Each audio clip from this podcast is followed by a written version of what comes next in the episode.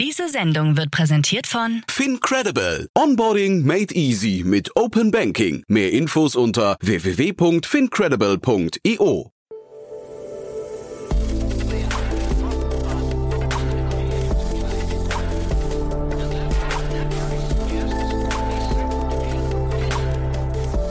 Startup Insider Daily.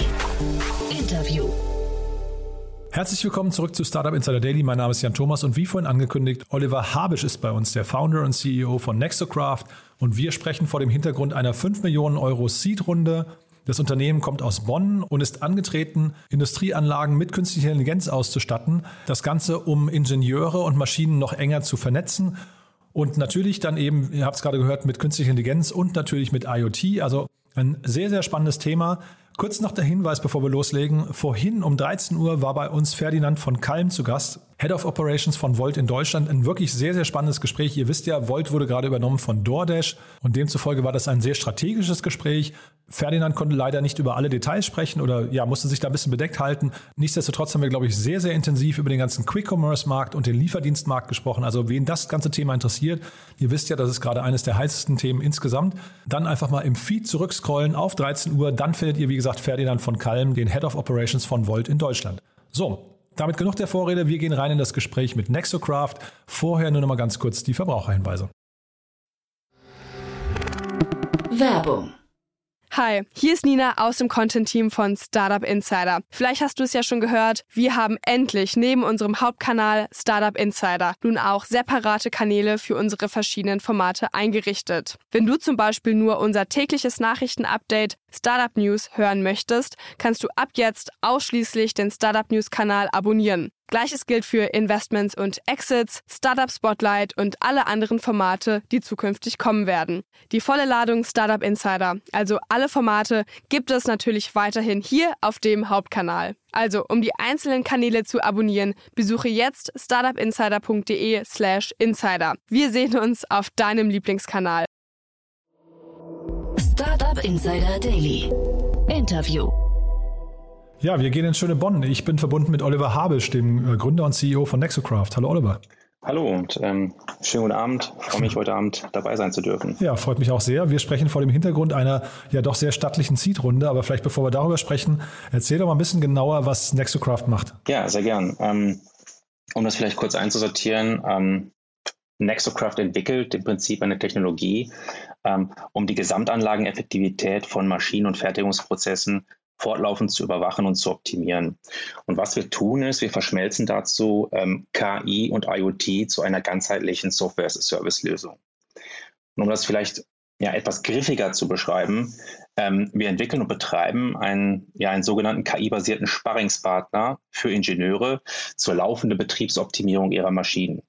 Und durch den Einsatz unseres digitalen Assistenten führt das Ganze auf der Asset-Seite, also auf der technischen Anlagenseite, zu einer erhöhten Verfügbarkeit, verbesserter Qualität und einer Leistungsoptimierung.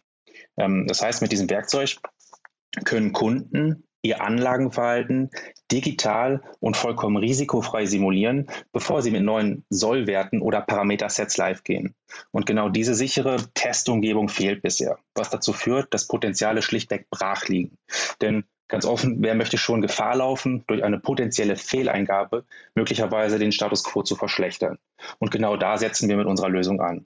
Und jetzt das Besondere an unserem Ansatz ist der revolutionär einfache Zugang zu den technischen Möglichkeiten künstlicher Intelligenz. Also nicht die komplexe Welt des letztendlich maschinellen Lernens, sondern der Ingenieur und seine individuellen Bedürfnisse stehen im Fokus. Das führt einfach dazu, dass dann zur Nutzung unserer Software weder Kenntnisse im maschinellen Lernen noch in der Programmierung notwendig sind. Denn wir adressieren ganz klar den Ingenieur vor Ort und nicht den Data Scientist, der beim Mittelständler eher selten anzutreffen ist. Und das ist vielleicht zusammengefasst sozusagen das, was wir im Kern liefern. Ja, muss man erstmal ein Kompliment machen. Man sieht, du hast Sales- und Marketing-Expertise. Das war jetzt quasi ein sehr, sehr sauberer Pitch. Lass uns das mal vielleicht nochmal aufdröseln. Vielleicht mal beginnend mit dem Kunden. Ist denn der Kunde hinterher der Anlagennutzer oder ist es der Anlagenhersteller? Es funktioniert sowohl als auch, wobei der Hauptfokus aktuell eben dem Anwender gilt, der eben der Hauptprofiteur sozusagen der Optimierung der technischen Systeme ist. Das heißt, ich bin jetzt irgendwie ein Nutzer von einem Roboterfertigungssystem, jetzt nehme ich mit euch Kontakt auf und jetzt baut ihr davon einen, wenn ich es richtig verstehe, einen digitalen Zwilling, ja? Das ist richtig, wobei wir ganz klar dazu sagen müssen, dass wir wohl wissen, dass wir mit unserer Technologie sozusagen den Universalschlüssel für verschiedenste Branchen und damit Einsatzbereiche in den Händen halten, fokussieren wir uns ganz klar auf ausgewählte Zielsegmente. Und der Vorteil eben dieser Fokussierung besteht im Prinzip in einer schlüsselfertigen, schnell implementierbaren Lösung. Das heißt, Kunden können innerhalb kürzester Zeit durchstarten. Das kannst du dir einfach so vorstellen, dass technologisch fußt das im Prinzip auf standardisierten Schnittstellen, wie beispielsweise OPC UA, also dem quasi Industriestandard. Und auf unserer Seite auf sogenannten Generatoren, die unsere Plattform, ja, sprich branchenabhängig autoprovisionieren. Ganz konkretes Beispiel, Kunststoff-Spritzgießmaschine. Ja, da brauchst du halt dann genau diese 3 Dashboards, diese 15 KPIs, 2 Reports, 4 Forecasting-Modelle und das Ganze auf Knopfdruck versus Projektierungsaufwände.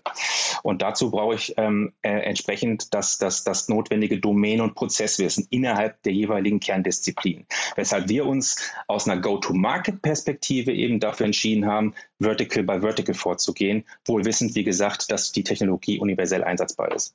Und warum Vertical by Vertical? Warum nicht dann Maschinentyp für Maschinentyp? Weil ihr könntet ja zum Beispiel sagen, ich weiß jetzt nicht, einen Roboterhersteller, nehmen wir Kuka, ja, mit denen habt ihr jetzt einfach ein sehr enges Verhältnis aufgebaut und die haben jetzt, ich weiß nicht, sagen wir mal, die haben 50 Roboter im Portfolio. Warum arbeitet ihr nicht mit denen sehr eng und lasst euch vielleicht von dem sogar die den Vertriebseinblick sogar geben, dass ihr deren Kundenportfolio mit nutzen könnt? Also ist das nicht viel leichterer vom Vorgehen her? Ja, also Maschinentyp ist das richtige Stichwort. Also in der Branche suchen wir uns dann natürlich den relevanten Maschinentyp heraus. Also wenn wir jetzt zum Beispiel mal die kunststoffverarbeitende Industrie zugrunde legen, dann gibt es halt in dem Fall eben Spritzguss, beispielsweise Extrusion, Blasformung etc. Und wir haben uns jetzt eben auf den ersten Aufsatzpunkt eben festgeschrieben. Das ist das Thema Spritzguss. Und du hast vollkommen recht. Das funktioniert aber in dem Prinzip nicht nur beim OEM, sondern auch beim Endanwender. Das heißt, durch eben genau diese Vertikalisierung, dadurch, dass wir eben das Plattformthema auf den Use Case eben per Knopfdruck zuschneiden können, kann die Lösung extrem leicht auf weitere Maschinen desselben Typs übertragen werden. Und damit stellen wir auch die Skalierbarkeit sicher. Und unsere Kunden profitieren einfach von standardisierten und einfachen Inbetriebnahmen. Sprich, die du vielleicht auch kennst, diese üblichen Projektierungs- und Anpassungsaufwände im IoT-Kontext, die gehören halt mit dieser Lösung der Vergangenheit an. Das Stichwort ist einfach schlüsselfertig und damit werden Erfolge reproduzierbar. Das heißt, der Fokus ist ganz klar eben auf dem Maschinentyp innerhalb der Branche. Stell das einmal hin und nimm das Ganze als Referenz und roll das im Feld auf. Das ist die Grundidee dahinterliegend. Jetzt hast du ja schon gesagt, ihr seid so in einem Spannungsfeld oder Gemengelage von IoT und KI. IoT, verstehe ich richtig, liefert euch die Daten und wie funktioniert das mit der KI dann? Welche Rolle spielt die? Ja, also im Prinzip vielleicht ganz kurz dann aus einer Produktperspektive und da haben wir im Prinzip zwei Kernprodukte, die wir vorne ranstellen. Das eine nennt sich Graphics.IO, das ist unsere IoT-Plattform, wenn du so willst, wo wir genau diese beiden Themen eben verschmelzen. Und das zweite ist Sparring AI, was als konkretes Produkt man sich am besten wie so eine Art Simulations- und Forecasting-Engine vorstellen kann. Und die wiederum haben wir aber als integralen Bestandteil von Graphics.IO eben produktisiert. Und genau durch diese Kombination können wir unser Produkt als One-Stop-Shop anbieten. Denn, und das ist nochmal Fakt, datenbasierte Modelle benötigen Daten zum Training. Und diese Maschinendaten müssen an den Anlagen eingesammelt und visualisiert werden, was wir genau mit eben Graphics.IO realisieren. Also quasi ein richtig holistischer Ansatz. Lass uns mal über die Finanzierungsrunde noch sprechen. Jetzt habt ihr 5 Millionen € eingesammelt im Rahmen von der Seed-Runde. Das klingt ja erstmal so, als geben euch Investoren sehr viel Vertrauensvorschuss, dass das Ganze mal relativ groß werden kann, ne? Genau. Ja. Also wie eingangs gesagt, wir haben vollkommen richtig, also die Vertrauensbasis ist da. Wir vielleicht noch mal ein Stück weit zurück. Also wir haben diese universell einsetzbare Technologie und aktuell haben wir eben halt den Fokus tatsächlich auf die kunststoffverarbeitende Industrie. Das heißt, Wir vermarkten unser Produkt primär dort. Und warum tun wir das? Also einerseits sprechen wir in dem Fall bereits über einen 1,2 Milliarden Markt, allein für die IoT-Services in dieser Branche in Westeuropa und zusätzlich eben 3.500 potenziellen Kunden in Deutschland.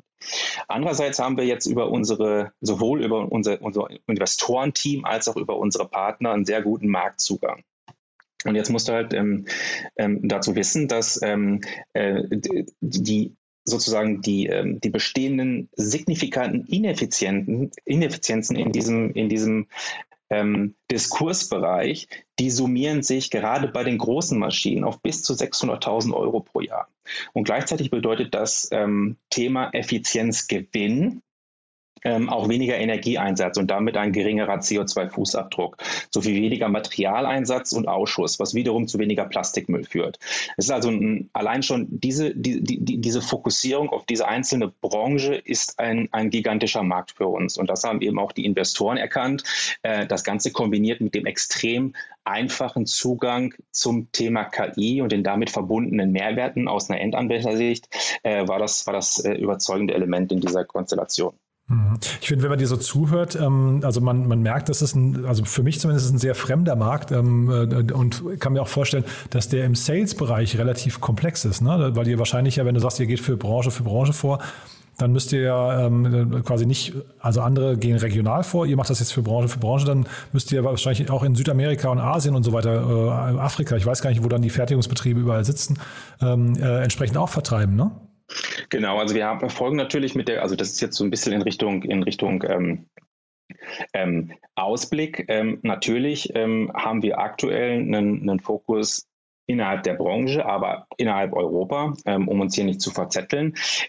Was wir aber durchaus anstreben, eben mit der dann in Ende 2022 folgenden Wachstumsrunde ist die Internationalisierung. Also ganz klar auf internationalen Wachstumstours zu gehen und das Thema halt nicht nur im Bereich der Kunststoffverarbeitungsindustrie auszurollen, sondern eben auch in zukünftige Industrien zu platzieren. Wobei wir darauf eben achten, und das ist so ein bisschen auch unser Credo, dass da auf der einen Seite extrem hohe Prozessineffizienzen herrschen und andererseits ein signifikanter CO2-Fußabdruck, den wir dann halt im nächsten Schritt reduzieren können.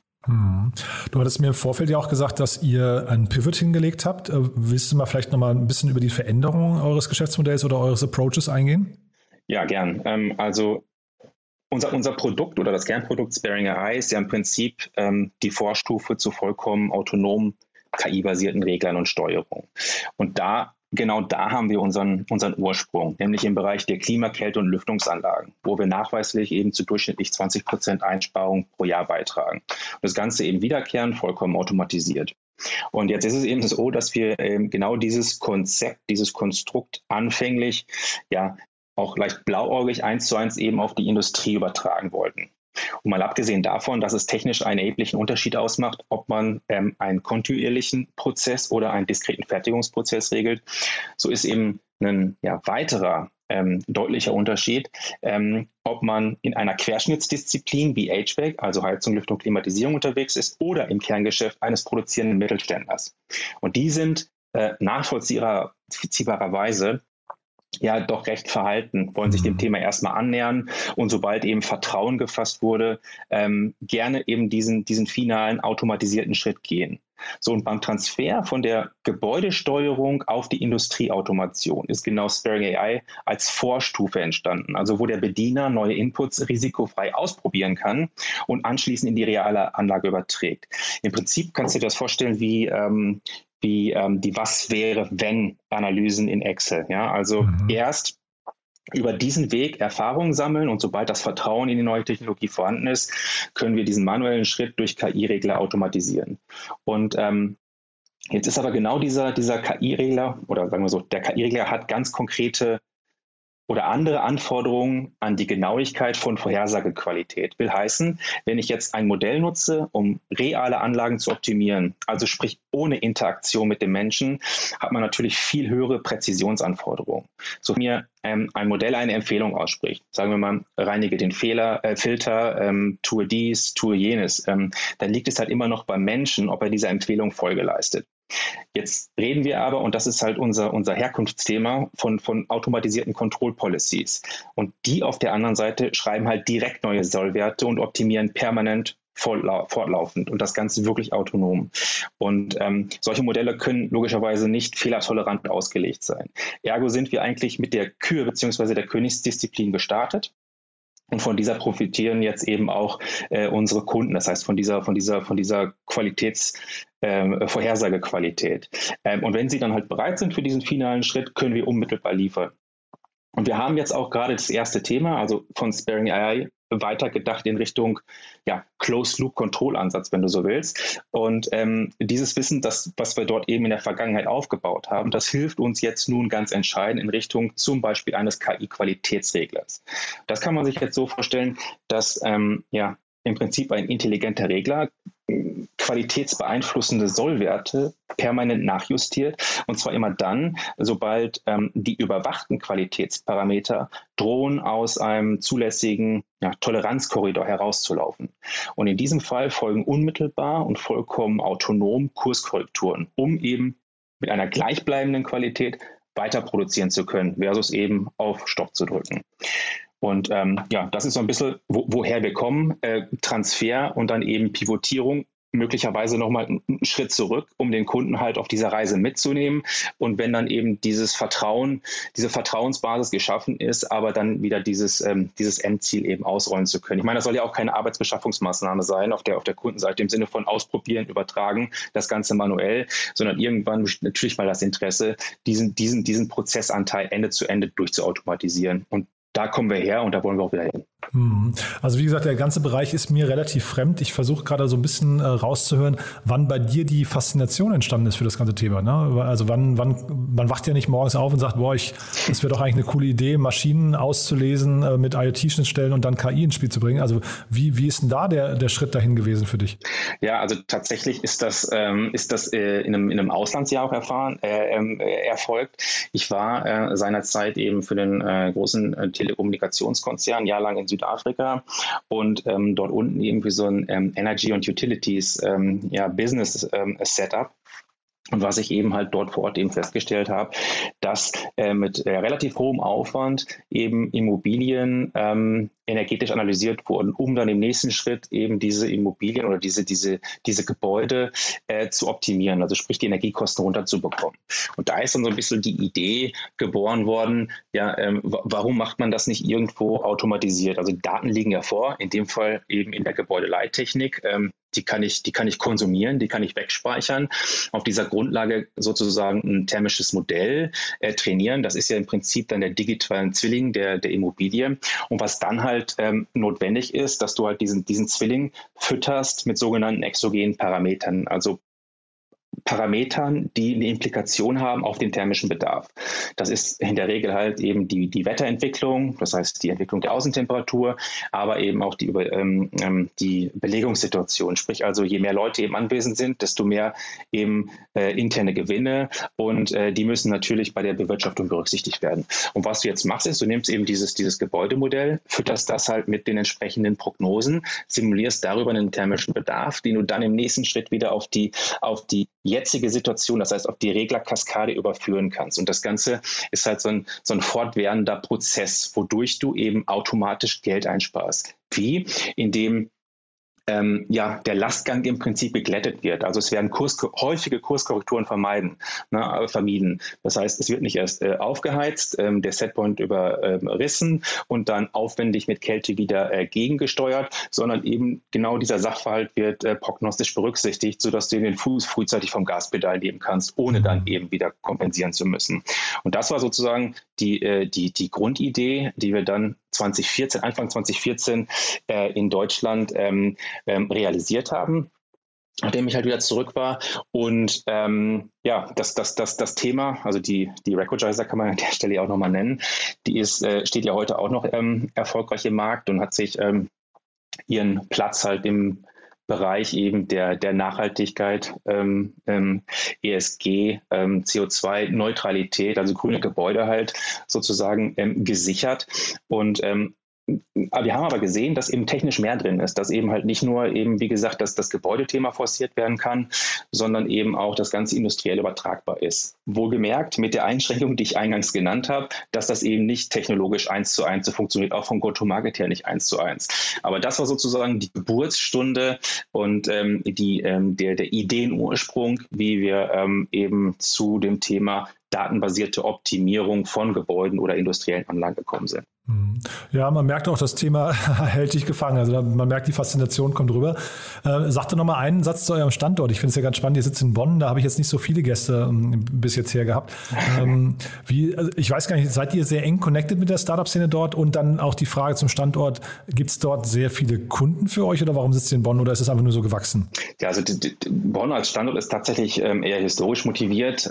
Ich bin nach meinem Studium bei der Telekom eingestiegen und habe da meine Diplomarbeit im Bereich IT-Outsourcing geschrieben. Das war 2003, 2004 und seitdem quasi hier fest verankert. Auch trotz der entsprechenden nachgelagerten Jobwechsel, mit der Ausnahme eben diesem einen Jahr in Südafrika, immer halt hier geblieben und auch fest verwurzelt. Also insofern ist das quasi die Begründung, warum jetzt hier. Und ja, wir haben natürlich auch Beziehungen zu den Unternehmen um uns herum. Sitzen auch am Bonner Bogen, wo auch der Digital Hub eben ansässig sind. Aber da gibt es jetzt keine irgendwie enger geartete Kollaboration. Startup Insider Daily. One more thing. Präsentiert von OMR Reviews. Finde die richtige Software für dein Business. Oliver, wir haben ja noch eine Kooperation mit OMR Reviews, wo wir unsere ganzen Gäste darum bitten, quasi unseren Hörerinnen und Hörern ihr Lieblingstool vorzustellen oder ihren Geheimtipp. Und ja, da bin ich gespannt, was du mitgebracht hast. Genau, also ich habe tatsächlich ein Thema ausfindig gemacht. Und zwar sind wir ja Corona-bedingt als Team von einem sehr zentralen, Office-geprägten Ansatz plötzlich halt ins Homeoffice verlagert worden und hatten da tatsächlich Herausforderungen zu bewältigen im Bereich der Zusammenarbeit. Jetzt gar nicht im Bereich der Entwicklung. Ich meine, das ist vollkommen egal, wo halt die Developer sitzen, auch die Machine Learning-Experten, aber sozusagen der übergreifende Austausch. Was ich halt im Büro immer geschätzt habe, war sozusagen die Möglichkeit, sich ad hoc mit Leuten vor so ein Whiteboard zu klemmen und komplexe Ideen zu diskutieren, beziehungsweise eben dann Lösungen zu generieren. Und das war anfänglich wirklich eine Challenge. Da wollte ich unbedingt auch remote dran festhalten. Und in diesem Kontext sind wir im Prinzip auf so eine Whiteboard-Plattform namens Miro gestoßen. Und das Tool bildet im Prinzip genau diesen kreativen Prozess digital ab, sodass wir das anfänglich verprobt haben, damit eigentlich ganz gut zurechtgekommen sind und jetzt quasi sukzessive ausgerollt haben. Das heißt, inzwischen arbeitet eben alle im Team halt mit diesem Tool zusammen. Also an der Stelle halt eine schöne Empfehlung. Was im Übrigen auch dazu führt, dass wir diesen hybriden Ansatz zwischen Office und Homeoffice natürlich auch zukünftig unabhängig von Corona beibehalten werden. Das heißt, wir haben, glaube ich, gelernt, in diesem Setup recht gut zusammenarbeiten zu können und plus die Möglichkeit geschaffen, dass eben Leute überhaupt gar nicht mehr an den Standort Bonn gebunden sind und inzwischen tatsächlich auch die ersten Kollegen in Berlin und im Süden Deutschlands sitzen und auch bereits den ersten US-Amerikaner an Bord. Insofern hat uns das Ganze auch irgendwo so ein bisschen in die Karten gespielt. One More Thing wurde präsentiert von OMR Reviews. Bewerte auch du deine Lieblingssoftware und erhalte einen 15€ Amazon-Gutschein unter moin.omr.com/insider. Du, ganz großartig, muss ich sagen. Es hat mir großen Spaß gemacht. Wie gesagt, man merkt die Leidenschaft zu dem Thema. Bin gespannt, wie es bei euch weitergeht. Sag gerne Bescheid, halt uns auf dem Laufenden. Und wenn es große News gibt, machen wir ein Follow-up, ja? Unbedingt. Komm gerne noch zurück. Werbung.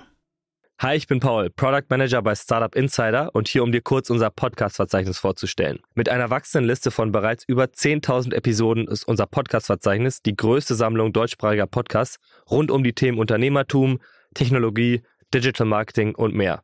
Nutze jetzt die verschiedenen Filter, um Podcasts zum Beispiel nach ihrem Themenschwerpunkt, Gästen oder Erscheinungsdatum zu sortieren, damit du genau das findest, was dich interessiert. Also, wenn das was für dich ist, dann besuche jetzt ganz einfach unsere Plattform auf startupinsider.de/insider.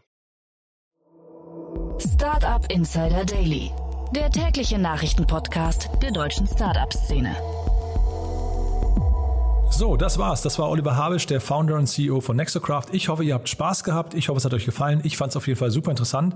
Mal ein ganz anderes Thema, ist natürlich auch cool, wenn es mal ein bisschen technischer wird. Demzufolge überlegt doch vielleicht auch mal kurz aus eurem Bekannten- oder Freundeskreis, wen das ganze Thema interessieren könnte. Das Gleiche gilt natürlich auch für das Gespräch mit Wolt Deutschland. Auch da bedanken wir uns natürlich für eure Weiterempfehlungen. Am liebsten auf LinkedIn oder Instagram oder Twitter. Oder ihr wisst ja auch, wir freuen uns total, wenn ihr uns auf Apple Podcast bewertet. Das hilft uns dabei, diesen Podcast noch bekannter zu machen. Und dafür, ja, euch schon mal vielen, vielen Dank.